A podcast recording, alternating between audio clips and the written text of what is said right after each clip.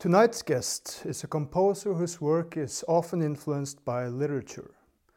Among my personal favorites are Quendi, based on Tolkien's universe, and the Violin Concerto, based on H.P. Lovecraft. He has recently started his PhD on the aesthetical paradigm shift prior to World War I. And he adamantly believes that music can tell a story and that it can affect a catharsis on its listeners. Martin Romberg, welcome to the Cave of Apelles. Thank you.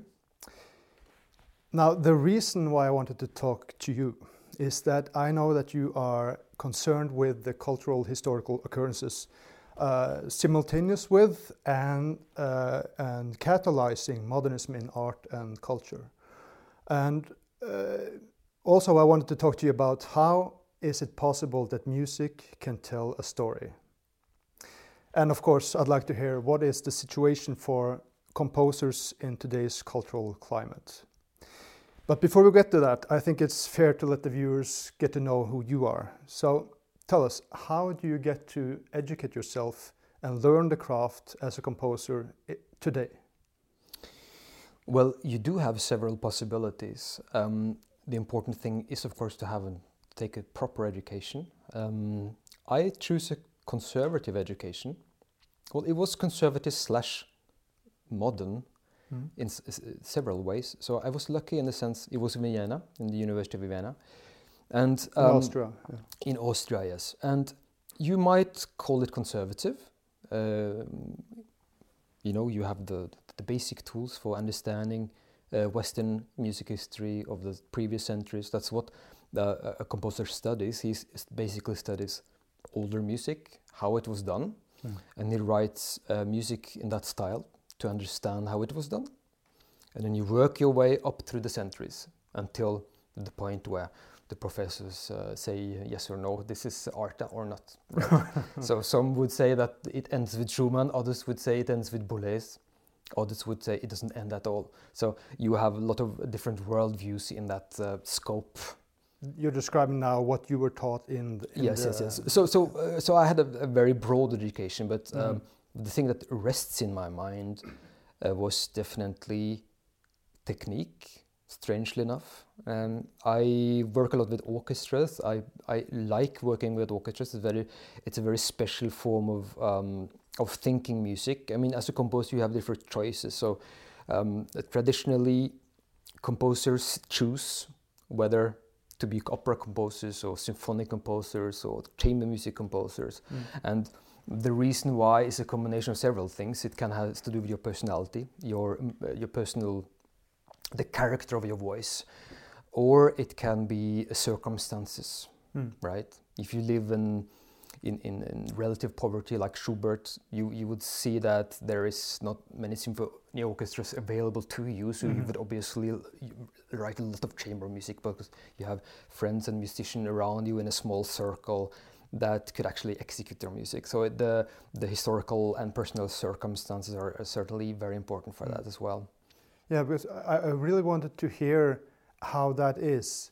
Um, eh, you know, when I meet different uh, figurative painters, I hear the stories that they that uh, they experience. Uh, you know, getting educated, or you know, at best, I mean, a lot of them can go to these institutions and and uh, you know get quite hard pushback. Yes. So tell us a bit about what you actually learned at the I guess it was the academy uh, yes. in in Vienna. What yes. they actually taught you because well, you know, it, to me it sounds uh, strange that you go to an academy and you actually learn the craft. That's it's not uh, it's yes. not how it is in within painting. So so tell us about that. Yes, it it is a lot of disagreement. Of course, you have um, what you can call a common truth which might be spoken out in public. But once you learn to know people privately, yeah. and as a music student, you have the luxury often. That's why music students are the most expensive students to have in society. Is that you have um, four eyes uh, lessons with your with your professor, and really? then you will you will find out what he really means about things, uh-huh. and then you will have a multitude, obviously, of aesthetics and choices and points of view that that person might not express in public, right? Really? So that, that's quite special with music education, right? Right. You know, it- it's not a colloquium when you, you learn to play the piano. Yeah. You sit there and you have this one person sitting here next to you and correcting you. And the same thing with, for example, instrumentation. We, we have two students, one professor, and it, you know, it, it's a very intimate form of of, of uh, transmission. So, Yeah. um, so actually, there is a class of uh, cla- uh, clash of civilizations on a on a microscopic level in music education, e- especially in Vienna Mhm. for a lot of reasons, I think. But the art of orchestration uh, was certainly uh, the most thorough and qualified and uh, conscientious um, courses I had, and that has remained with me. Really? Because in orchestration, you have so many things coming together logic, emotionality, history, technique, acoustics, all that comes together. Right. So there are certain things you simply need to know if you're supposed to be a composer. Absolutely. no matter what you're composing. Yes, yes, Right. absolutely. Yeah. Well, in my view, Yeah. No, well, I- the reason is uh, um, I'm trying to understand this, where the similarities or differences are. Mhm. Uh, as I say, within, I mean, if you go to an art academy, uh, a painting, you know, art academy, you will will most probably not find any uh, uh, class for figurative painting. And I think that's something we'll, we'll also uh, talk a bit uh, about today. what- If there's some, what are the similarities or differences between So, would you say uh, that in an art academy, I, I'm posing you the questions back, Mm. is that all right? Yeah, yeah. So, uh, wouldn't uh, so you don't have um, the historical walkthrough, for example, of, of if you study Renaissance painting, then you study Baroque, then you study uh, Classicism and Romanticism, and so on. But No. a, a music education would be to study each of the period and try to paint in each of the period Mm. to have a, a sort of a historical qualification. That would be the No, classical no, no, music education. Because I, I think that this is also a major point that we'll be, be talking about that in painting because uh, it is I painting. It's not me and a lot of musicians who shall execute what Yes. I've made or so Mm. or, or, or composed. Uh, it's me uh, Mm. expressing myself. Mm. So uh, that uh, is part of wh- how why uh, the craft deteriorated much much quicker, or in a completely different Right. way than within Right. within uh, Right. music. There has been this tendency also in the 20th century um, because of sub- subjectivism, because of expressionism, because of uh, uh, of complete subjective realities. Mm. Um, and there has been composers, of course, that said that what I write is more important than what the musician can actually play, Mm. And that might be legitimate or not. But um, there has been such a tendency to try to challenge, because musicians as well, they, they get used to things, they play all the, the same things up and down and, Mm. and, and the same things all over again. So it might be legi- legitimate to, to try to challenge someone, but you have to do it in a good way and a qualified way. And if Mm. you want to challenge someone, you ne- need to understand perfectly uh, what, where he comes from. If you Mm. don't know the, the basic technique of someone, you can't challenge him Mm. because because you know you know how to where do you want to get him. You know Mm. that's the important thing. And there's also there's also the thing where if if you can compare the so-called atonal music and abstract painting, if you are to perform uh, atonal music, if a viol- violinist is uh, to do that, he still needs to know quite a lot about actually playing the violin. So Yes. there, there's a different level of of uh, ha- you having to know That's the technique. yeah. That's true. That's Yeah, true. And you can say that in music for a, very uh, small group of musicians, but but still, um, atonal music has become uh, another level of technique that that can be mastered or not. You you can cheat or you you don't cheat. S- Some cheat and some don't. Uh, and some people hear it. Some composer hear it. Some some composer don't hear it. Mm. But um, there is definitely serious people in there that actually does that. So the problem for the audience would be that uh, very often they couldn't really hear the difference. Mm. So if, if somebody's actually performing a very very complex piece perfectly, or if it doesn't perform it perfectly, the audience will not be qualified to uh, to know Mm. the difference between the two, and that's of course a, a cultural problem, which uh, a lot of people thought would change over the decades or the, and the centuries, because uh, we have had atonal music for hundred years, uh, but it hasn't. So that remains a challenge. They thought what would change. Uh, the level of perception in the general audience. That, so that, Schoenberg, that they get used to atonality. of course, yeah. and uh, that there, but that, that's a part of the the modernist optimism. That's right. That everything gets, we always get smarter, right. and we always get better, Yeah. and we always get higher. It, it's an aspiration for something higher, and that's Right. that's very noble, isn't it? Yeah, well, well it, uh, it sounds good. So, how did that play out in your education? When you, I mean, you composed your own works while studying, I presume. Yes. And and what were the discussions with the professors there in terms of, uh, you know, we have this, even though nude painting or so is not taught uh, in a real art academy, uh, you have the idea that well, you have to know how to draw first yes. before you can move on. You know, Yes. this old cliche. Uh, so you study these older techniques. Mhm. But when it comes to our time, is it a different game then, or would they accept that you wanted to compose tonal, Well, t- to be honest, tonal music? to be honest, no. So I had to find my own way with this. Um, They did not So- accept it. no, uh, but that doesn't matter um, because you shouldn't seek acceptance from your teacher. No, no, That's a bad thing to do. Yeah. And but uh, so I, I, I composed fairly modern music when I left the music academy, but I Yeah. already knew that this is not going to be my way for a lot of reasons. Um, I had a problem with this music's position in society as a whole. I, I saw the smallness of it.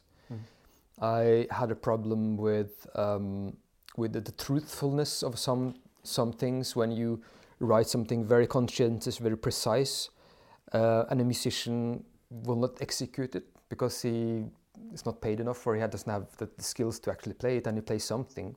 And somebody comes up to you after the concert and said, "What a wonderful music you've written!" And the Mm. musician hasn't actually played what you actually wrote in the score. Mm. I had a couple of those experiences, and and that was enough for me to say, uh, "No, this is not the way." Mm. So I'm going to go back several steps. I'm not going to try to master the old way of doing it, and I'm going to see where that takes me from there. Mm. And that uh, happened after my studies. Really? Right. Mhm. So then we get to um, what you what you actually did compose Yeah. after uh, after your studies. Yes. And uh, uh, well, maybe first we could talk a little bit about how you think when you compose, if you you're interested in saying anything about that before we start uh, talking a little bit about some of your works and, and uh, move on. How I compose concretely? Yeah, yeah. Yes. How you think? Well, I definitely need a source of inspiration. Yeah. Which is outer musical, which is out of music. Yeah. Uh, it could be literature, it could be art, it could be a story, and um, I'm working with that now. I mean, I've been in the game for ten years, so I'm, I'm not uh, fairly young. Have a long way to go and all. Um, and I, I, I see that my best compositions are those that are inspired by the best stories. Yeah. So if you Yeah, if you if you write a composition about something that is not that interesting, Right. unfortunately your music and I just discovered this, uh, your music is not connected that interesting either. Yeah. So the more energy and power is in the original concepts. So for example, Quendi, which you speak about, which I Yeah. know is a very good composition because the, the because that, that background story, which is a, a creation story, it's a, it's a quasi mythological creation story from from from Tolkien's um, original lore. Nobody knows about this. You know, no, everybody knows The Hobbit and The Lord of the Rings, but very right. few people have read the, the Silmarillion and know that this person, Tolkien, he actually invented myth- mythic worlds, and he did it extremely thoroughly. I mean, he wrote languages, grammars, invented gods and, and concepts and, and con- concepts of time, and uh, he called that sub-creation. Mm. And uh, he, he was a sort of a Catholic believer. So he, he- for Tolkien, the artist is somebody that, that recreates, right? So for him, uh, the mythical language, which is very much in resonance with, with Campbell, with Jung, with Yeah. that line of thought, with that Yeah. uh, tradition of thought, Yeah. um, was uh, a basic material to do literature. And uh, that was quite new, you know, to use a, a myth as a basic fundament to create literature was sort of sort of not done before, right? Lovecraft did it a little bit as well, Mm. not so thoroughly. Uh-huh. Um, and uh, the interesting thing is that it, it completely dissonates with what a scientific, what, what a um, uh, archaeologic or a, or historian would say. What is mythology? I mean, mythology is a is a common set of stories developed by an entire culture, Of, Yeah. cour- of course, there was always one person writing mythology, right? Even the Greek mythology there was always one person. We don't know who it was, but eventually, with time, we we think that um, it, it's a result of a of a whole culture. But was it was it really? You know, Mm. what will they say in 400 years about Batman? You know, when we don't know who actually wrote it, we wouldn't know what's DC Comics. Mhm, They, okay, they would only see this character. They would, they would find a couple of, of, of, of plastic, you know, uh, and a couple of uh, of comic strips, and said, okay, so this was a mythic figure from the 20th century, right? And who wrote it doesn't matter because that was obviously a symbol of their culture. Right? Mm. Um, so there is a lot of lot of energy in that. So in in myth- mythic material, there is much energy, and in new written mythic material, there is even more energy for me. Um, and I discovered this. So when you uh, read literature, then Hmm. is there, there an image that sort of sticks in your head? Uh, Certain scenes that that uh, that uh, stick with you, that uh, so-called inspire you. Yes, the beauty of the scenes is Mm. important, of Mm. course, and there must be some voice coming out of them, Yeah. right? So you're So, for example, is the simplicity with if you take that work, Quendi, that you know, this it's a story about the first elves, Uh-huh. and they're created by by God. Ilúvatar, and they wake up. There are um, four couples or two couples of elves. I can't, I can't remember, but uh, four initial couples of elves, and they just wake up under a, a, a, dark um, starlit sky, and um, they start. Uh, everything is dark, so they start call out to each other Mm. right, in darkness, because the sun is not created yet and the moon is not created yet. Um, so already there in that image, you have you have music, right? Because you have this this character wake up Yeah. in the darkness and Yeah. they call out to each other. right, right? right, right. So already there there's something singing, right? Yeah, So I have all these images, you know, that which of course you, you don't have, but Mm. you will get others. So that's the interesting thing I notice as a composer when I, I write works and people come up to me and say, "Oh my God, uh, how did you how did you imagine this uh, burning village?" Yeah. I, I said, "What burning village? It's, about something completely uh, Yeah. different." Yeah. But that person had an image of, of of her or his own. Yeah. And if I wouldn't have, my theory is that if I wouldn't have written music that was based on an image, he wouldn't have had an image at all, perhaps. No. Um, so it's a strange thing. Um, but uh, how about the violin concerto? Mm-hmm. Because that, that was really, uh, I mean, these two works, uh, there, there are the other we could talk about too, but these two works really stand out from what I've heard of, your- of uh, your compositions. Right, right. Because they are simple works, I believe. They're simple. Yes, and the background energy is good, is, is very strong. Um, so the violin concerto is, is uh, it's a sort of a strange thing because um, H.P. Lovecraft uh, was a prodigy child. Uh, he started writing poems like Mozart. He started when he was three, four, five years old, and he wrote, wrote mature poems. Mm. And at the same time, he had terrible uh, living conditions. They, were, they lived in poverty. There were madness. His, his father went, and his mother went to an asylum, other or both. I can't remember. So he grew up with his aunties. Mm. There were suicides, these kind of things. Uh-huh. And at the same time, he was a prodigy child, and he um, was obviously too advanced for school, so he stayed at home, and he started uh, suffering and, and even hating the age in which he lived. So it's very interesting. Um, the, the, the yearning for the past is nothing new. Lovecraft, uh, being brought up in the early 20th century, yearned for the 18th century. You know, he yearned for the time where there were no cars, where Yeah. there were only carriages and horses and, and wigs and and and and uh, he started yearning for the past already when he was very very small, right? And these poems is about that. Uh-huh. It's it's about Lovecraft before he became the horror uh, fiction writer Lovecraft, where he, where he started using the nightmare as a as a proportional uh, propulsional agent for his uh, images.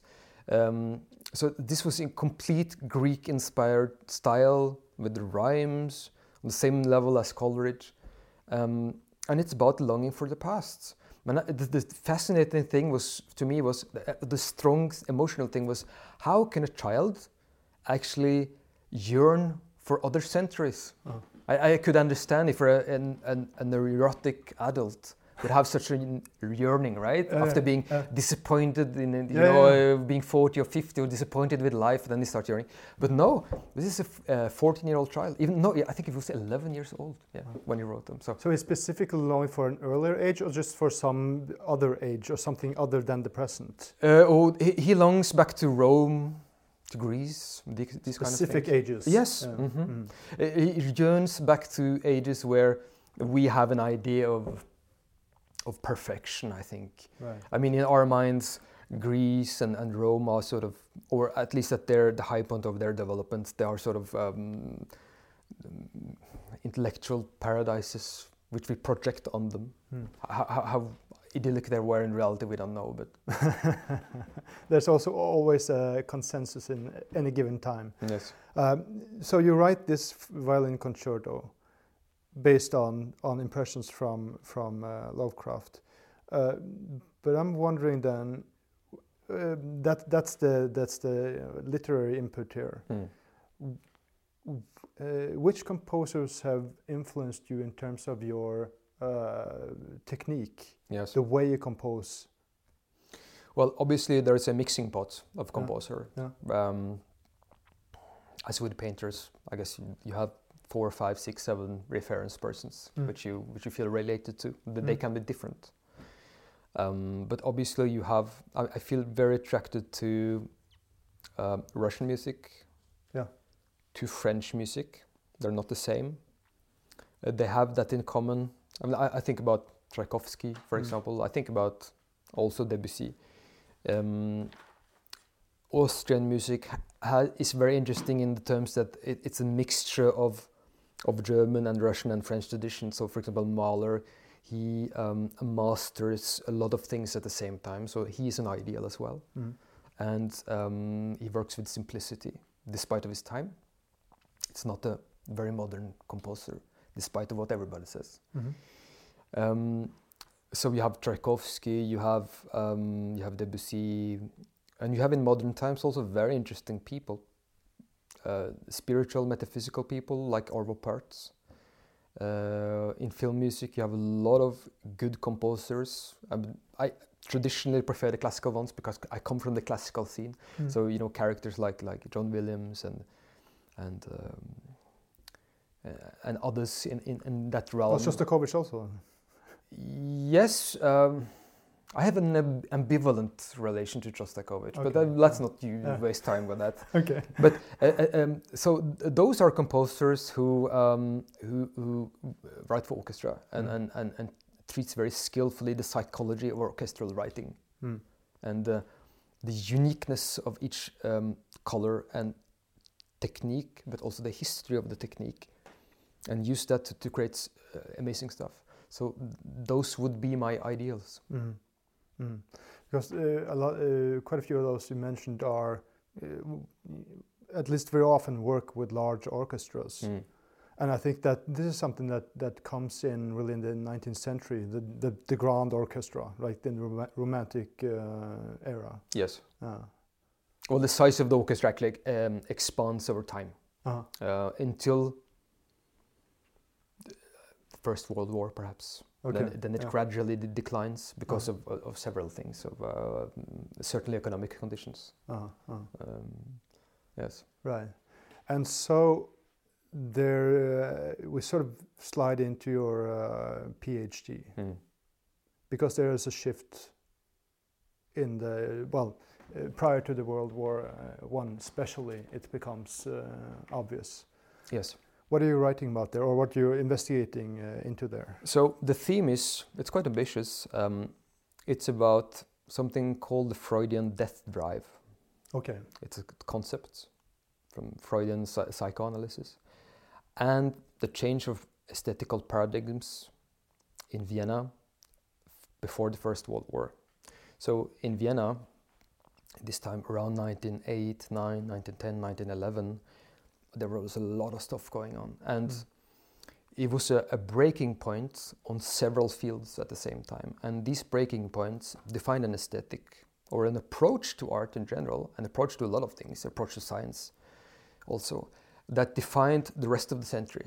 altogether, we could say. Um, and I feel that it hasn't been, a lot of things has been written about it, but it hasn't been thoroughly understood, mm-hmm. is my feeling. So I felt that there is something lacking here that, to try to understand why all of a sudden there was this generation of people that got so radical and, and tried to change everything 180 degrees. And in that material, which is very complex, uh, there's so much interesting things to be found because I think I'm not an academic. I'm writing the PhD, but I'm not an academic.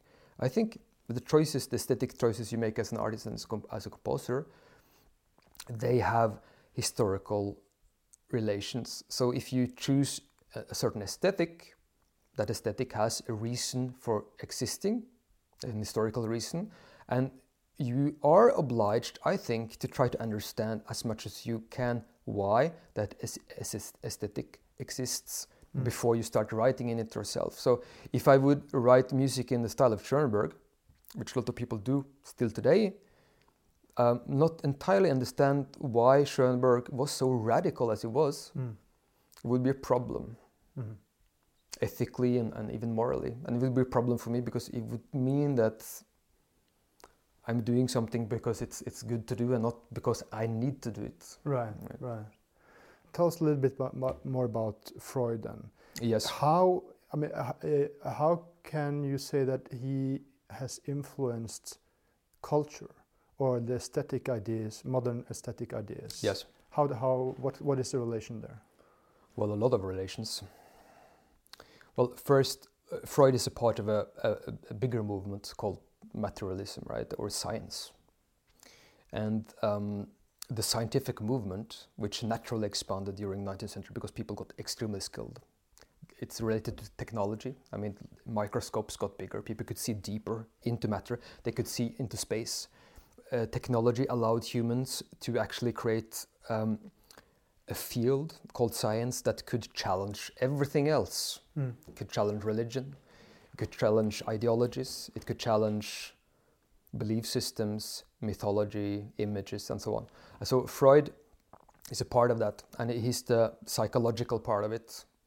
So what Freud basically, and his, his uh, flock of people did, because there was a um, psychoanalytic society which uh, worked in Vienna at the time, they um, their goal was to try to redefine history, and I think it was. Um, a, a well meant goal um, to break down illusions and to understand why people did behave as they have been behaving for 3000 years not so not to repeat their mistakes probably mm-hmm. And, and um, the, the, way of, of doing that was to understand every symbolic um, phenomenon or every mythic phenomenon or every religious phenomenon and human behavior in um, psychological contexts and to um, break things down to psychological objects. And I'm going to try to take some examples. Right, yeah. So, uh, what is a psychic complex, for example? So, um, by theory, everything that happens which is significant to humans over a long period of time will become psychologically imprinted in our minds. So one easy example would be, for example, the fear of darkness, mm. right? So you, let's say you live in a village, and of course there is a barrier around the village because humans are weak; they need to protect themselves. What happens uh, at night is that around the village there is utter darkness, and this, in this darkness, theoretically, predators can jump at you or, hmm. think, or even other humans. And so the darkness is dangerous, right? So after thousands and thousands and thousands of years, the darkness becomes associated with something dangerous, even if it isn't.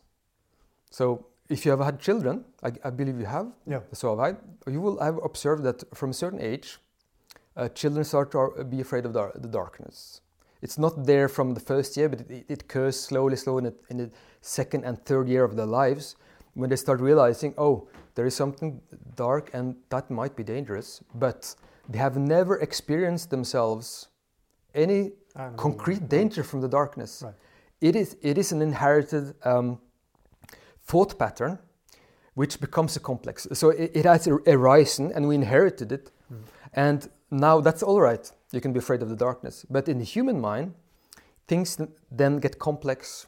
Because in that fear of darkness, which is not really anymore, it's just a memory of something that happened a long time ago, you can project a lot of things. Then suddenly your dead grandmother might occur in the darkness.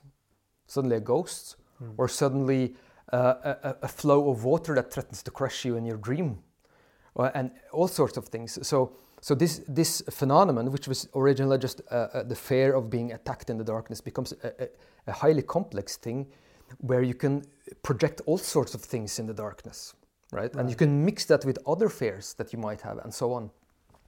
And uh, coming back to um, the so-called death drive, which is a very interesting thing.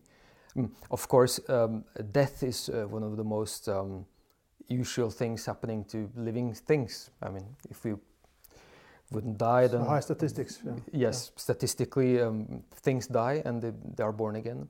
So obviously, a death is an imminent part of of something imprinted in our minds, and and when um, when this phenomenon rises up in the human mind and gets a complex, then it gets a lot of functions.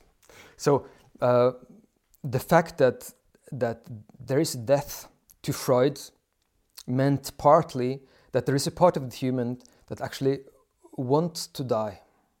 There is a will to die. And this would what he call a, a pulsion of death is, is the uh, it's the death instincts or the Mhm. death drive, as you can also uh, translate it to. So it, it is the way through which an organism drives itself to death, and that's that's quite heavy stuff. Mhm. And coming back to romanticism and what um, what Freud and his um, fellows actually meant by this is that death was something in in classical, in religious thinking, in mythical thinking, death was something that uh, God imposed upon you, and life was something that God gave you, right? So uh, in religion, of course, life and death has completely symbolic and, and mythical um, meanings. Nobody speaks about a clinical death, or if you speak about a psychological complex, which is a death drive, which is just um, uh, uh, neurons uh, connecting in your brain, memory. It's materialistic. It's something concrete happening in your brain. Mm. Nothing to do with God, not whatsoever. Um, um, suddenly, you question all mythic images. So, so instead of God letting you die, or as in Romanticism, where religion started to evaporate, uh, you had um, folk images of that, you know, dancing skeleton, or, or all Mm. sort of symbols that symbolize death, but it was not psychological death, right? So, um, what he said that all of this is an illusion, and it's all in your mind, right? And he did that with all things. Freud. Freud, yes. Deconstructed religion, So- and symbols and mythology. So that, that was their project. And I think it was well meant and it's very interesting because some of it is obviously true.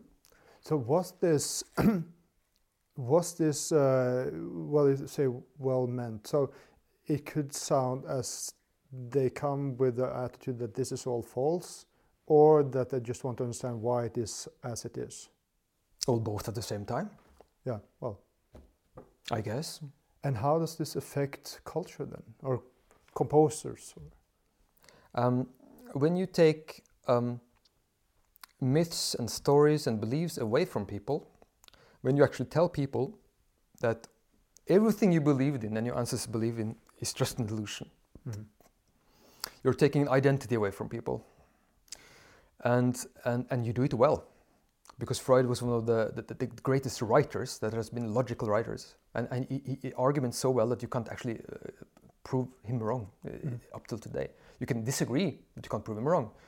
But at that time, and I don't think they were aware of that, um, the German middle class who lived, the middle class slash bourgeoisie, who lived in Romanticism, who lived with the folk tales of Grimm, who lived with with you know the Teutonic ideas of, of, of, of, some Norse and, and partly in Protestantism also still, and, and they had the, their identity right, and, and it's just like if you take if you sweep reality under the feet of, of that whole culture, and you would make a lot of people angry, right? Mm.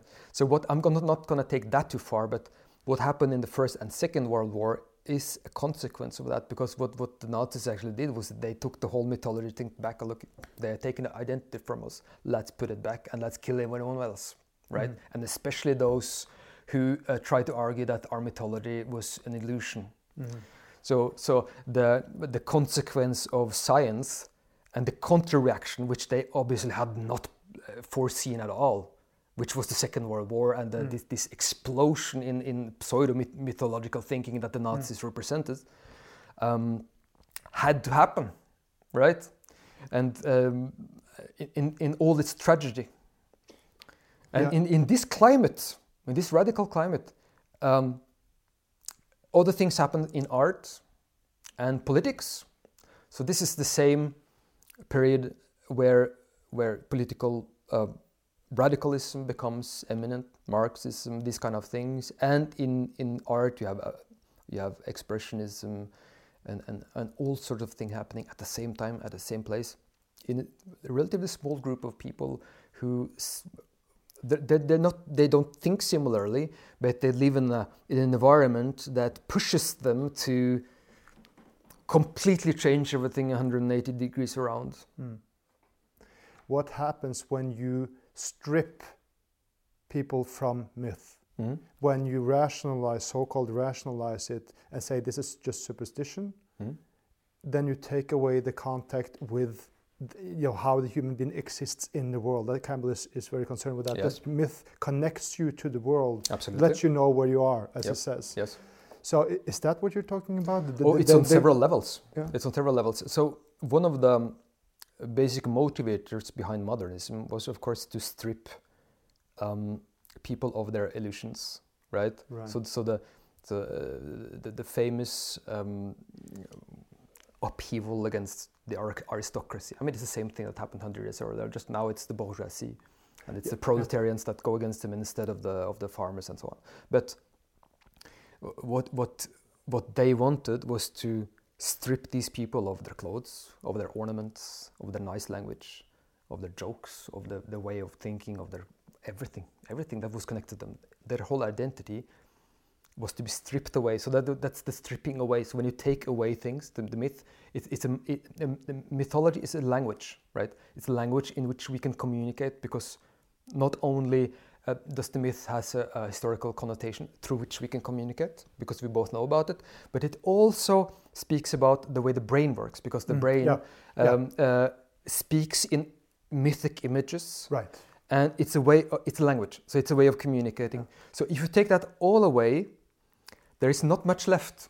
You know, it's like uh, the, um, the, onion of, of, Ibsen, right? He peel, yeah. peels the the, the, the, the, layers, and at the end, the center, there is nothing there. Yeah, and th this so, is this is also uh, uh, this is perhaps not um, uh, part of your PhD, but I'm just thinking about experiments with uh, you know from earlier ages with children. When you don't give them reac reaction, mm. they freak out. So yes, if you don't have that, I mean, I, am trying to make a connection then to taking away the myth. Mm. What what comforts you, or, or or just lets you know well where you are. Yes. You take that away, then you get uh, you know you get. Well, I, I, I, won't say you get nothing because you, you, you get the human, you get the flesh and the bones and, and, and certain things here, you know. It's like a, I, I often use this image like uh, stripping a cat of its fur. Yeah, get the and, true cat. yes, get the true cat. So a, a, modernist, a true modernist or a, a, a, Freudian would, would try to peel off the fur to see what's right. really inside, right? Yeah. The, the, problem is that the cat dies, yeah. and but it, it is the true cat. So the colors are gone, and all cats are the same, and so on. Um, and, and, and, there is a there is a it's important to um, remember that there is a moral um, motivator behind it. You know, in history there has been these pairs of persons like Wagner and Nietzsche and, and Freud and Jung and um, two generations of, of men who had um, who had a symbolic father-son relationship. So, so Wagner and Nietzsche was famous for that in, in the sense that Nietzsche started out as a, a great admirer of Wagner, saw him as his philosophical father and so on, and then he completely uh, took another way, and which is which is sort of symbolic for every relation between the son and the father. Mm. Like at some point, as, as a son, you symbolically kill your father to find yourself. And this is also very interesting about Jung and Freud, who had a paradoxical relationship because Jung was the younger one, and he definitely had the role of the son in, uh, fr uh, in front of uh, Freud. And Freud saw Jung, which was Swiss, as, a, as an excellent opportunity to, um, to spread his idea about uh, psychoanalysis outside Austria. So that's why Freud was very interested in maintaining a very good relation with Jung. And um, at the same time, Jung saw Freud as his intellectual father. Mm. And at some point, these two men completely separated paths. And the reason is quite interesting. So, uh, Jung, despite of his younger age, um, wanted to integrate 19th century metaphysics into psychoanalysis. And that was diametrically different from that which Freud wanted to do, because Freud wanted to kill illusions. Mm-hmm. For him, that was mm-hmm. illusions. And not to forget that Jung was the son of a preacher. So he was raised metaphysically and he probably had something to defend from that angle as well. And it's funny because Jung represents the 19th century and Freud represents the, the 20th century. And at some point, Jung wrote a letter to Freud said, "You're, you're going to kill it all," you know. And um, he said that. Yes, and and, and Freud wrote back, uh, you, you, know, but you are clinging to illusions that will kill us all as well. So so they were they were accusing each other to to basically ruining everything, right? And after that, they didn't spoke with each other. And um, so the interesting thing is is that Jung uh, was forced into a a very isolated, uh, even social state of self-reflection after that happened because he was off the radar for, for Freud and his friends, and he had to do uh, something of his own, which, which, was very painful. And at some point, you know, there is this energy of, of the mythic 19th century German that transcends from through Wagner to Siegfried's to this hero that will liberate the German people, and it goes on to Nazi Germany. And, and Jung found himself captivated be between those things. And, and the interesting thing is, the Nazis did use the German myths of the 19th century to create their whole propaganda machine and whatever they did. And that they killed off all the rest, or tried to. And what happened after the Second World War is that, of course, using myths for anything got very suspicious. Mm. Because, because the German culture had used and misused the myths until this explosion, and there was no way back. But interestingly enough, mythic thinking remains in Hollywood, for example, it remains in popular culture, it mm. remains in, in popular storytelling, which is really Greek storytelling, just in a more advanced form or not.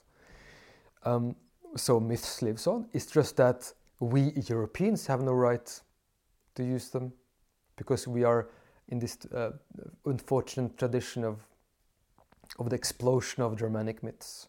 So the relationship between Jung and Freud is symbolic for, for this. Hmm. When you take away what I was thinking about is is uh, the, the, what I wrote, read in uh, in uh, Campbell. When you take away the myth, you take away people's relation to the world around them, and you get this psychological loneliness. Yes. Yeah. And you're talking about the the uh, Second World War or the whole uh, slaughter as a consequence of sort of stripping, getting down to the true nature of things. Well, that's a defense uh, mechanism. So uh, yeah. the aggressiveness that when you when you take people their their identity or their imagined or real identity away from Yeah. them, you're going to make them very, really angry. So it's a consequence of that. But uh, so it's an interesting question, and I, I think that's true. What do you get actually when you take that away? When you take Yeah. your clothes away, you sit there naked. So do I.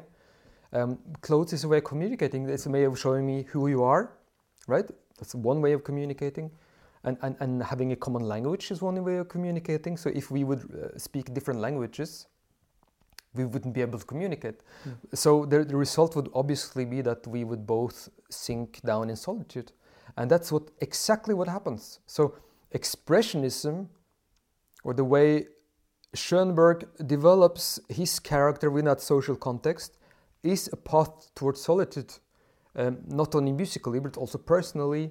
It, it's a way of going away from the, the classical audience because he had this concert and there were some failures. And he said, nothing more of this. I'm going to take my group of people, I'm going to close those doors, and we're going to go into the, uh, a room with ourselves and play our own music for ourselves, and nobody else is going to listen. And, um, and this sinking into solitude uh, was uh, a really important part of, of going into oneself, into, into the dream world, into subjectivism. It's really related to Freud's analysis of dreams. You know, it's your subjective reality that is the material for you, Mm. and might there be commu- uh, uh, common things between humans? No, he didn't really think so. Jung thought so. That's Right. why he uh, developed the archetypes uh, because he, he- thought, and with others, that there was a, a human foundation that we can all draw energy from and communicate through. Um, so this sinking down into solitude, it's interesting in, in, in one way because um, it is a discovery. I mean, I'm uh, analyzing the work, a work which is called Erwartung, um, and it's from 1999. And um, in this work, for the first time in music history, um, he writes a whole piece without any repetition whatsoever. I'm going to come back to that why that is. Yeah, but, yeah, yeah. but but anyway, it's a story about a woman uh, in, in that, that just fumbles through a forest in the nighttime. And she stumbles over a corpse. uh, It might be her lover. She might have killed him herself. She don't know. She's in a nightmare yeah. right? So the subjective reality is to fall into the nightmare and see what happens there. And I think I'm actually uh, positive on behalf of Schoenberg because I, I- I think it was sort of a heroic deed to try to to strip everything away and try to go into that realm of, of uh, it's like Alice in Wonderland. You, you try to jump in the hole and see what happens. Mm. And if nothing happens, then bad for you. Uh, That might be, be have been the case with Schoenberg, but um, the, the project is to go into that extreme solitude, into the nightmare, and see what happens there. So going back to the uh, the so-called death drive, which is very interesting. So, uh, in order to make a transition between psychoanalysis and music, you have to ask yourself the question: uh, How does certain psychological things express themselves? Mhm. Um, so the death drive, for example, I don't know how much time we're going to use for this, but um, uh, Freud spoke about compulsive repetition as a sign that somebody is in connection with his own death drive. So, for example, if you have been to war and you have a traumatic imprint, so the word trauma is very important. A traumatic imprint means that something has happened to you that made death imminent.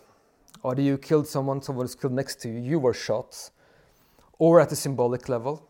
Um, for example, if um, you as a kid, you, you painted and you draw, and then you were passionate about that. So if one day, for example, your father came up to you and he said, you know, Jan Ove, I'm going to speak to you now. I'm going to tell you something. Uh, you have no talent whatsoever. Mm. You know, this is nothing what you do. And he's going to make you discourse like that. And perhaps you're 12 years old, right? That's a trauma Mm. because he is going to try to kill something in you, Mm. right? And what's going to happen with that is that for weeks and months and years, and probably the rest of life, that episode with your father is going to play again and again and again in your mind. Right. It's going to be an in, in a mode of compulsive repetition until your brain understands why he behaved like that, Uh-huh. Okay. um, or or with other forms of therapy or strong drugs. So so that's the way of the brain to compulsively repeat uh, when in a state of trauma. And there's something uh, other um other things very interesting going on in a state of trauma. For example, perception of time.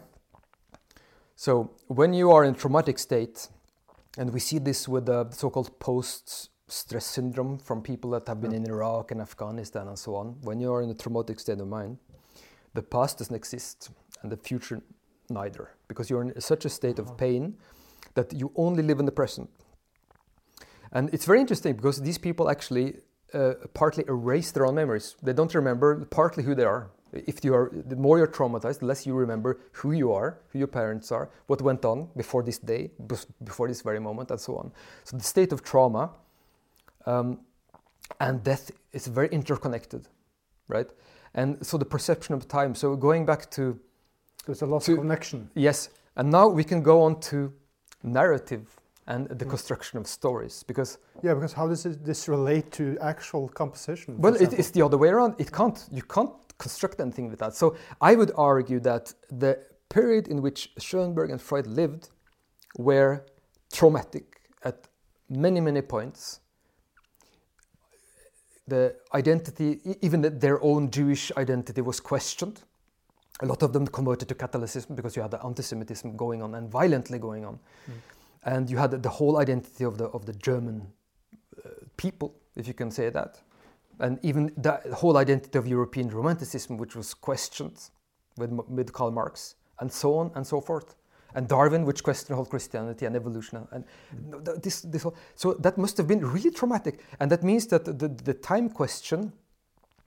Uh, must have been imminent. So what, what happens in this work by Schoenberg, which is atonal, right? It's one of the first atonal works, but it's only the, the uh, first work where nothing whatsoever is repeated.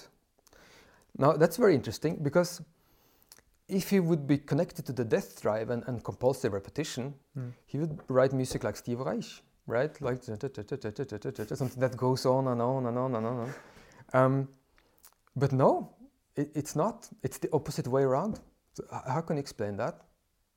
And that's, that's when I started thinking, you know, symbolically music or literature that need repetition to create a structure. Yeah. You, you, need repetition to create the structure, to play with memory, to bring yeah. things back again, like a building. You know, this, this is the same pillars uh, on the left and the right side. So, what if if death is connected to repetition? And I, I, I can also come back to a phrase of Freud, which is really important. Um, he said that the death drive is the organism's will to return to a non-organic state.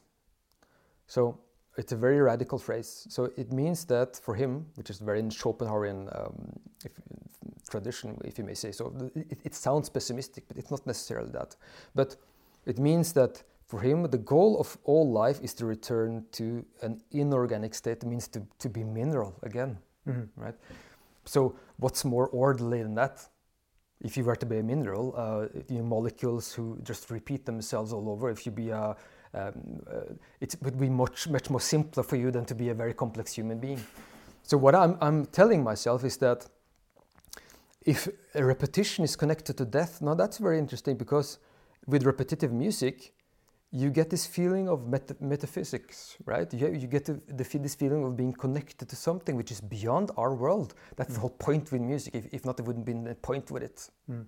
Because, uh, because, reading about Schoenberg, I mean, uh, talking about the 12 tone technique, mm. uh, according to what, to what I was uh, reading, he, if this was his words or the, the, way it was described, at least it was a, a question of how this was a more democratic way of, of um, uh, uh, composing hmm. because mm. no tone means more than any other tone. Yes. And it reminds me, and I'm trying to, to connect it to painting, it reminds me of a story I, I read uh, about Renoir, French impressionist. Mm-hmm. And uh, it's a funny story, but when you think about the implications, it's, it's, it's uh, changes character. Because he was standing in some apartment higher up, and he was painting a, a, a bridge people crossing, you know. And he had his brother walk on the bridge and stop people and, and ask them uh, questions, uh, what time it was or whatever, so that he could make them stop a little bit, so the Renoir could stand right. and paint them. Early conspiracy master. Uh, well, uh, the, the, point is that this sounds, uh, you know, it's a funny story, but it, it, it is also an illustration of how uh, the Kantian, the, the Immanuel Kant, 18th century, the Kantian aesthetical indifference is played out. Mm. It doesn't, of course, say that that well Renoir read Kant and therefore he wanted to illustrate this yes. philosophy. Yes. But what you're talking about, deconstructing old prejudices, yes. is placed very well into the hands of a lot of German, uh, uh, well, you could say romantic philosophy. Yes. And and uh, I'm also thinking about how Schoenberg viewed the role of the composer. Apparently, he, he said, what was the quote? Uh, the genius learns from himself, the talent learns from others. Yes. Which is a lower mm, form. Mm, and that is a mm. purely mm. ideological or philosophical principle, which is, of course, uh, you know. Well, all that is, it's, to me, is a sort of propaganda. Schoenberg was always uh, obviously very, um, very intelligent, and he was one of, like much, much like Picasso. He was one of the first composers that really learned to himself write himself into history. Mm-hmm. So he wrote texts as well about this music. Why am I doing this? The theory behind it, right, and my place in history, mm-hmm. and so on. So uh, composers before they didn't actually do that, except Wagner. He had this tendency as well to write himself into his. He was as intelligent as, as uh, being able to do that. Um, but to understand Schoenberg's relation to the past is more like if you take a vase and you smash it to pieces on the floor, because that's modernism, but you try to find out what's the real vase, right? So you have to destroy it first. Just like the children, um, uh, up till two years, they, they smash objects to understand objects. They, they're not doing it uh, because they're evil, no. little children. It's because their brain start uh, tries to understand what they actually have in front of them. So um, um, expressionism, expressionism with historical material is a little bit the same thing. So you take the smashed waste and then you glue it back together again in the way you want and the perhaps truer way so now it's a truer vase. It's a broken vase with a lot of scars, but that's true vase. And you will find um, uh, reminiscences of uh, historical material, of course, but it's, it's, broken small pieces. So that's what you can find in Schoenberg actually. Um, if, if, you take an isolated cell, yeah, that, that might be a piece of Brahms, you know, but it, mm. it's going to be like this small, just like a broken vase. Um, and um, take film music for example. What happens when you when when classically you use uh, dissonant music or atonal music or Schoenberg-like music in film music. For example, all horror films they use almost only atonal music to express the tension that goes on. But the more you're, you, you're, you're, afraid of your life, to have the, the chainsaw chop off your head and so on, the music will be dissonant because that will, that will describe your inner tense state and it's not going to be resolved in any consonants. Yeah. So that's also what we have to give Schoenberg credit for, to having invented the horror music, because otherwise nobody would have dared perhaps do that. And it is an expression of, of, of human tension. So in that situation of, of war and, and, and sexual, uh, lived sexual oppression, so that's why tension and dissonance go so uh, close together. Mm-hmm. So, th so this is this is basically uh, what you at least in painting call simultaneous contrast.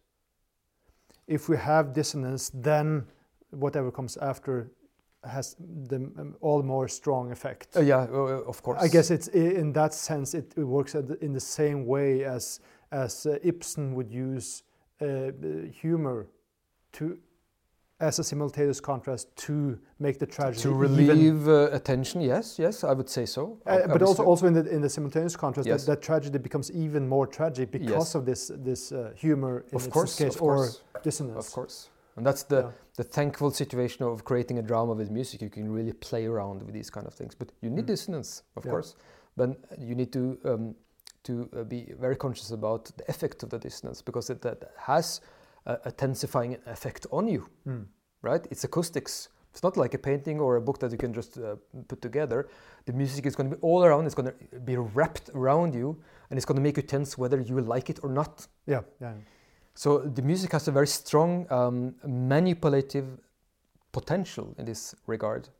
Of course, if you create only dissonant music, you will have a, a much stronger physical reaction than if you would write music that goes between consonance and dissonance, like all types of music from the beginning of time mm. up to uh, expressionism. So when we're talking about Schoenberg and what he um, makes his uh, revolution then against, we, we, can define it as a romantic tradition. Uh, of course, with Schoenberg, romanticism didn't die, didn't end. What happened to it? Well, I think in general you could say that um, through what happened in Vienna, and it's funny because it's always this geographical area in this time. Yeah. Vienna was really important. So a lot of was going on. There was Brahms. There was this uh, wonderful composer, unrecognized composer called Zemlinsky, which taught composition um, to Schoenberg. Was actually his only teacher because Schoenberg was um, mostly self-taught as a composer, really? as was Bach. But um, as a digression. But uh, Korngold, Erich Wolfgang Korngold, which is a relatively unknown composer, but yeah. but very good one as well, was also a student of Zemlinsky. Now, this composer, Korngold, went to Hollywood. Was a Jew, flew like everyone else, but but early, and um, defined what we today know as Hollywood music, which is in really? its ground character orchestral and romantic. So uh, one can say that European, European Romanticism or, or the inheritance divided into two uh, rivers. Mm. And one of the rivers stayed in Europe and changed totally. And one of the rivers went on to America, became Hollywood, um, and sort of made sure that romanticism and sentimentality and crafts that went with that lived on. And that continues until our days. Because what happens in Hollywood, in the film industry, that uses um, descriptive, programmatic, orchestral music as a sort of a foundation to, to very operatic to, to, to illustrate the, the drama, um, is maintained up to our day and is also uh, have been a guarantee that um, a lot of classical techniques actually has not been forgotten. Because classical orchestration, um, harm, uh, tonality, um, drama, all these kind of things have been living on in Hollywood uh, and well been living on. I mean, it is developing as well, but um, one can say that, that that whole culture is sort of the main branch of romanticism that has continued to live on. Really, yeah. Now, eh, there is a lot of interesting things to be noted about that. Um, first is the, the crafts, which is strictly important uh, while writing film music. You can't do errors, neither as a musician nor as a composer. Mm. You have to be very, very good at what you're doing. There's no room for, for, for, for rubbish. and um, when you're working on a film, you're not by yourself, you're working in a collective you're um, you're right. working with other people to create one piece of art. It's not your piece of art; it's the piece of art of, of several persons, which means that you, as a composer, and we have to go back to really ancient times to find parallels to this. You, as a composer, um, don't have the final word about your music. The director has the final word about your music, and the producer has the final word about your music, what you actually are going to do, yeah. and how you're going to do it. And that does something to you as an artist because you are not entirely your own master, you're going to relate to others. And that means that your ego as an artist is going to have to go down. There are a lot of things that you might want to do, which is fantastic musically, which Korngold did a lot, but which has become less and less mm. um, in history of film because um, composers are more and more um, in, obliged to follow strictly the, the collective principles of, of, of, creating a drama without putting his ego in front at all. Mm. For example, Leonard Bernstein, he wrote film music. And he was such a great composer, so he, he, he put in a lot of stuff, and, and, and, and the music is so rich that it, it takes the, the, attention away often from the, from the film. So he wasn't, he wasn't a good film composer, but he was so famous and so powerful that nobody said anything, right? And, and, and music has to be a part of a, whole, a totality in film. That's very interesting. So if you take a composer, a great composer like Johnny Williams, for example, and my theory is that uh, a film music is only as great as the taste of the director, right. because there is very few examples of great film musics that has not been done in cooperation with great directors. Right. And the taste of the director and the, his intellectual level will decide how good the, the film and the film music eventually will be. So Hmm. if you are lucky, like say if you're John Williams and you are already very skilled, and you have the luck to meet somebody called Steven Spielberg, which is also very skilled, which you can like or dislike, but is very skilled. And these two people come together, and you will have a, a pretty good results. Mm. And now it's interesting because taking John Williams, which I admire a lot, which I think is, a, is, a, is really a, a genius and a good composer, um, he has also written a lot of classical music, like concert music, Mm. violin concertos and concertos for a lot of instruments and, and everything. And that's very skilled too. But that music is an example of when he has uh, the possibility to realize something without somebody being behind them and telling him what to do. So he has full freedom. So that music sounds pretty similar to Alban Berg or, or early, actually early 20th century music. So sort of semi autolot, very well done. It's actually better than Alban Berg. Ah. Um, and if you compare his classical music, in my view, personal view, to his film music, I find his film music better. and what, what does, does that tell you? It tells you that your ego as a composer might be a problem sometimes. So Right. sometimes when people, when people, when good people uh, tell you to do something which you might don't like to do, it might be better for you to do that. And that, that sort of that sort of raises a question, doesn't it? Well, then you get back, get to the the opposition that I see between originality and quality. Mm. And speaking of the, the sort of the, the again the, the philosophical uh, foundation for these different cultures, I remember uh, seeing um, uh, something by Hans Zimmer, who's known for, for Batman music and, other things. And uh, one thing is the, is the work working ethic. Uh, and I don't remember the exact quote, but he basically just throws uh, um, inspiration out the window because you're going to make that music in two or three weeks and it Mm. better be finished. Um, and uh, the other thing, which uh, which he says, uh, relates to the point of how music can tell a story. Mhm. You've probably seen this uh, this uh, masterclass uh, uh, videos. You can, you can you can do a course with with Zimmer, and it says music is a question and an answer. So it reminds me of also what what um, actually the the the, uh, the um, uh, Donald cartoonist Don Rosa talks Mhm. about. He doesn't really enjoy drawing. He wants to tell a story. Yeah. that's the that's the focal Yes. focal Yes. point here. So it's interesting you speak about, um, or if we mention Hans Zimmer, right? That's another typology of film composers. We have Mm. uh, Johnny Williams, which is in the in the tradition of Max Steiner, of uh, of Erich Wolfgang Korngold. That's the tradition of classical composers, and then you Mm. have also the typology of a composer like Hans Zimmer, who works collectively. So this is a this is a composer much like Michelangelo, um, which which draws up a sketch and and works with assistants to complete um, the mission, right? And he has many assistants, and, and it's, it's sort of a, a small industry, and and it's very interesting when you think about ego. So when you work with a director, obviously your ego as an artist is under pressure, and it's good for you, perhaps. Um, and being in a collective, it's more or less the same phenomena. So what what is yours or what is not yours?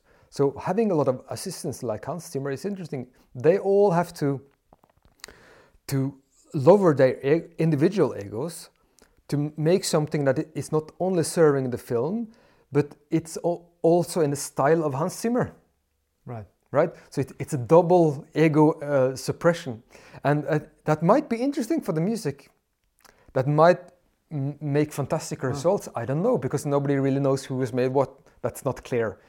Um, but that's a typology of work that might be legitimate as any other typology of works. But it really reminds of of, of if you perhaps can emphasize, but I, am thinking of you know these old Renaissance masters who, who, who draw the, the, the, the cathedral um, ceiling and then make their assistants yeah. go up on the ladders and actually yeah. actually fulfill the painting, right? Yeah, yeah. Well, this is now. I mean, like with Rubens, you could pay according to how much he would actually paint on the canvas. And I'm thinking also of um, what's his name, uh, more or less contemporaneous he Italian painter. Anyways, the point is he was hailed because he was able to imitate different painters' styles. Mm. That was a quality. Of course. Yeah. So and then you're you're talking about the re respect for the craft mm. and knowledge of the craft. That's the focal point, not that I express myself. So it's a in that sense a really uh, unromantic work ethic. Well, At the same time as the result, you could say is romantic in the sense that it, it really grips you, it really creates great drama. Well, the, the result is, is um, paramount yeah. in these things. Yeah. And um, speaking about drama, you, you spoke previously about how to tell a story, right? Now in music, that's not so simple. So the story we tell, actually all music, music tells a story more or less. I would say from the time of classicism of Mozart and Haydn. Before that, it gets trickier because the music is related to the church and you are really in, in the service, you are in really a, a, a, spiritual exercise. But I would say from the time of classicism, from Mozart, from Haydn, music is telling is sort of a story, but your personal story. But it is a, an emotional story, so it's not not necessarily um, like Richard Strauss in, in Till Eulenspiegel, which is a, a, a, very representative uh, work for something we call Mickey Mousing. It's when music illustrates something perfectly. All right. So we okay, call it okay. Mickey Mouse Mousing because in, in Hollywood, when, when, when Mickey raises his arm, the, the, the trumpets go like. Yeah, right. And then the strings go. right. So that's the illustrate movement, of course. That's yeah. that's the, the basic um, method of, of illustrating a story, right? Mm. And so that can be done, of course. But the really interesting thing with music is to uh, make a drama out of human emotions and to have defined things that you chain and put together and with tension and release, tension and release, you get that effect. It's very difficult to describe how exactly to, but you can use words like mystery, anxiety, um, tragedy. Actually, is is an emotion in music. I think um, love, even if it's it's, mm. it's, it's cliche, but yeah, you can express that as well. Like, like, these sort of emotions, you can try to express them at least, and um, that will be the connection point. That that will be the the, the, the parameters of the drama that you will create. The music, it, it's purely emotional, really. Mm. So this brings us also then to the point of uh, catharsis, as mentioned in the very beginning here. Mm. How does music affect catharsis? You know, that's very interesting because I was supposed to say now that um, with atonal music or with dissonant music, catharsis isn't possible. Why? Whereas it should be possible. What is catharsis? It, it's about the mirror, right? It's about the drama you see in front of you, which is drama in itself, and thus it is relieved. That's the principle of catharsis. But if in dissonant music, the nightmare is put in front of you, mm. and obviously you have nightmares as well, and you're confronted with it, and you're not relieved.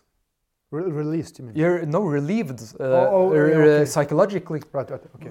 Whereas you should be, because it's a, obviously a reflection of your, your nightmare. We all we all know what suffering is. We all have had nightmares. We all have been down on the ground and so forth. Yeah. We we sh we should feel catharsis when somebody is, is really confronting you with the, the, the darkest tensions of yeah. your being. Yeah. And uh, strangely enough, it doesn't seem to happen. And uh, um, catharsis in music, for me, or, or, or the, be the, the, best music that functions as a relief, is something that has nothing to do with me at all. Like to think of the music of Bach or, or Palestrina or something that just transports you to other worlds and, to, and it relieves you. Right. But does it have anything to do with you psychologically? So I was thinking, isn't it the other way around? Like that music is catharsis when it's not, in, uh, as in opposed to drama. I don't know, but there's something strange going on there because I was thinking in the train on the way here, I was thinking that why isn't the music of Schoenberg working as a relief. Actually, when you go out of the concert, you feel even worse than you went in. Most people. Some people don't. Mm. And that's why the music is allowed to exist. Why some pol- people don't, that's a very interesting question. Perhaps they are more tense than others, I can't say. But uh, most people will feel worse coming out of the concert hall as when they went into the concert hall. So it's definitely not catharsis, Mm. but it should have been, theoretically. Mm. Well, that's a mystery. That's the interesting thing. A lot of you know, what I call contemporary figurative painting, the people are just sitting there, sort of half depressed or maybe not even depressed. You don't know why, because nothing's happening. There's no story telling why they are Mhm. as they are. Mm-hmm. And that to me is much more depressing than, for example, if you see, uh, uh, um, uh, well, you can you can have the, the executions by by Goya. Third of May. Yes, This is really, you know, you could say that this is depressing. a painful image. Yeah, yeah, yeah, yeah, Yes. yeah. Yes. But that is not depressing. yes. It's much more depressing because Yes. th- then there's there's a Yes. causality there for the suffering. When the suffering is just non-causal, yes. then Okay. everything is suffering. So I have an idea. It must be about storytelling then, because um, in abstract art or in abstract music, storytelling is very difficult Mm. because you don't repeat anything because uh, it's very complex. It's too, it's too complex for the for, for the cognition to actually make sense out of, and so on. So you don't actually tell a story, or you don't want to tell a story because that's reactionary, anyway. And so, can you experience catharsis without a story being told, or perhaps not. So I, I believe that the basics of catharsis in Aristotelian philosophy is, is the drama, is the tragedy. Hmm. And that's definitely a story that has been told, but that's a story people aren't crying all the time. They cry at certain points in the drama. It, it's a build up to it. Yeah, yeah. So if you don't take people with you Right. in the build up and, and make them a part of the story with identification and all the things that that implies, then catharsis could not happen. But there is a strange thing going on in music because we do have the sense of relief listening to music that is not a reflection of anything negative within ourselves, right? So when you when you when you hear, for example, a, a, a choir work of Palestrina, which is perfectly harmonious and, and bright and, and just Yeah. uplifting, that's not a that's not an image of, of anything problematic going on within you, but you still feel relieved after hearing it. Yeah. Isn't that strange? Yeah.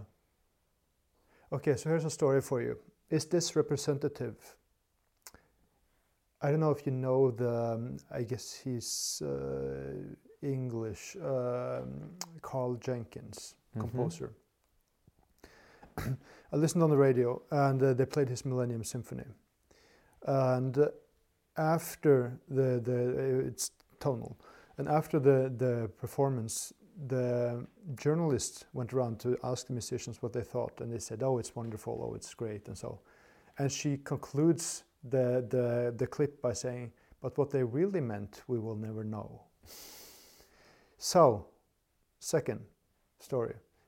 In the same radio program, they're talking about the the performance of film music, and they are adamant about the drama of it, the pathos of it. It's so wonderful. You're sitting there and being gripped, and there's no no border between between you and what you listen to. And that struck me as the importance of ideology here. The major problem, quote unquote, for you, I presume, is that you work within what is considered art, but you're working with something that is supposed to be uh, at least by many critics or, or, or academics, supposed to be uh, something we, we put behind us. Or it's supposed to be popular culture. So where where I find the, my axis of, of work is actually on that very small line between seriousness and, and Yeah. popular culture, which is Right. uh, which is very very subtle actually because. Right. Uh, in popular culture, it, uh, people are extremely relieved. If, if you take any pop song, it's like nobody's asking themselves whether it's really original, uh, where, where is this bass drum is taken from there, where is this melody has been heard 10,000 times before. There's no, no, uh, no problems with kitsch or, or, or exaggerations and so forth. So, so it's, a, it's a relief, actually, in, in, pop culture. But at the same time, you have commercialism, so so they are limited with uh, with many many problems as well. So uh, to me, the interesting line was to try to walk the path between those two worlds, mm. and that's what I'm trying to do. And it is. Um, it, it, it, sort of saves me as well because if I have a critic in front of me like that, I can say, yeah, but you know, I'm into popular culture, so and that's how it works. Mm-hmm.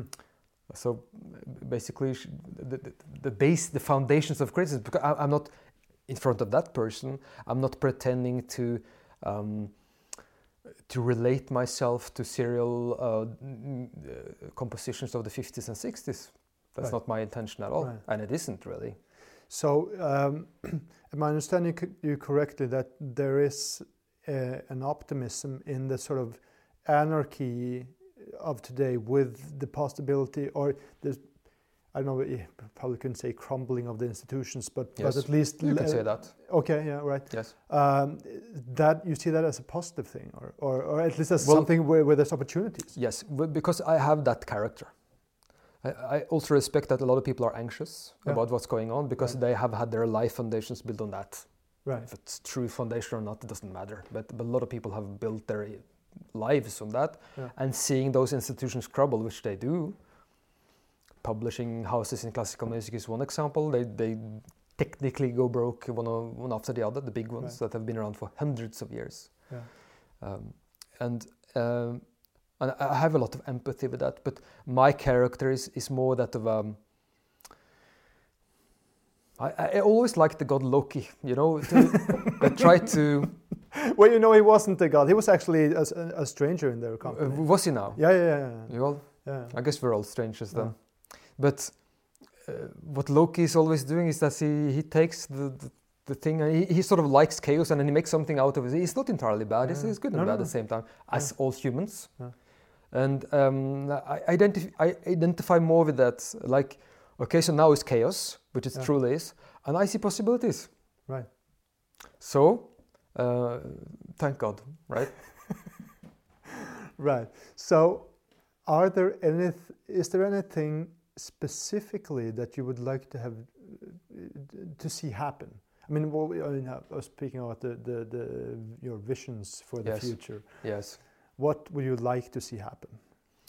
Oh, I would like to see.